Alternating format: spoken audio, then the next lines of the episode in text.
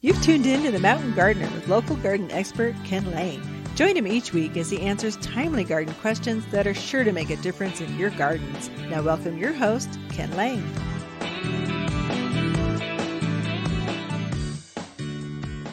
As we wrap things up, let me just wish you and yours a spooky Halloween, a fun Halloween, a safe Halloween.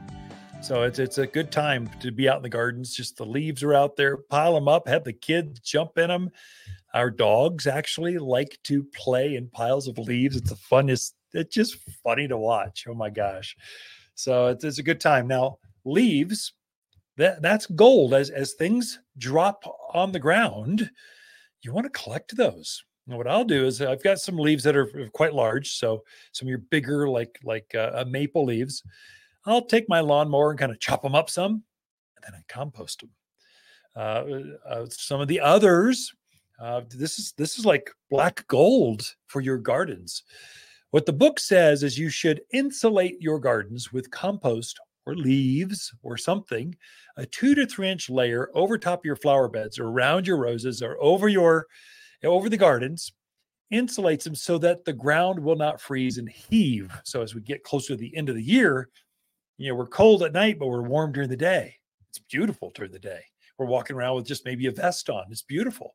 But at night it gets cold. And so that freeze thaw, freeze thaw causes heaving or cracking or, or getting a real light, fluffy uh, garden soil. Well, that breaks some of your roots that are in the ground. So if you put a two to three inch layer on top of your gardens, it eliminates that he- garden heaving. It takes you right through winter. So I can never get enough leaves to do any real good. So I, I wish I had more, but I don't.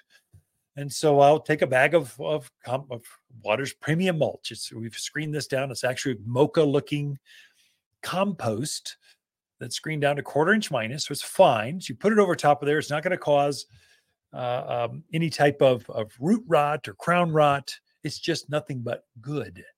And then I'll go ahead and rake that in. It works its way into the soils through winter, but it keeps the soil from heaving. Again, the, the book says two to three inch layer over the gardens in the fall. It, it makes the plants, it helps the plants get through winter much stronger. It'll also, because you're going to start powering down your irrigation next month, which is like two days away, three days away. And so uh, you, you still need to water things. We can go through, we have long dry spells through winter here in the mountains of Arizona. Could be even though they say it's supposed to be wetter winter because of El Nino and El Nino, whatever. I all I know is don't believe the weatherman. They've never been right when I've seen them. But last year they said it'd be drier than normal.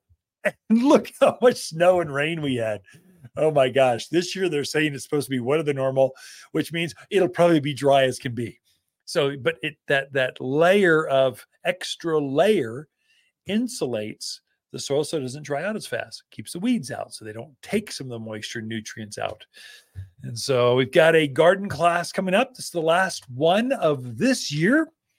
Uh, it's going to be uh, showy shrubs about them. I'm going to show them off, show so which what they are, what they look like, how to plant them. Should be fun. Plus, you get to hang out with some really cool people. They're called gardeners. We like funky hats and bright gloves and funky boots, and we like just hanging out and sipping, watching you know, watching a sunset with a glass of tea, having friends over for a glass of wine. That's a gardener.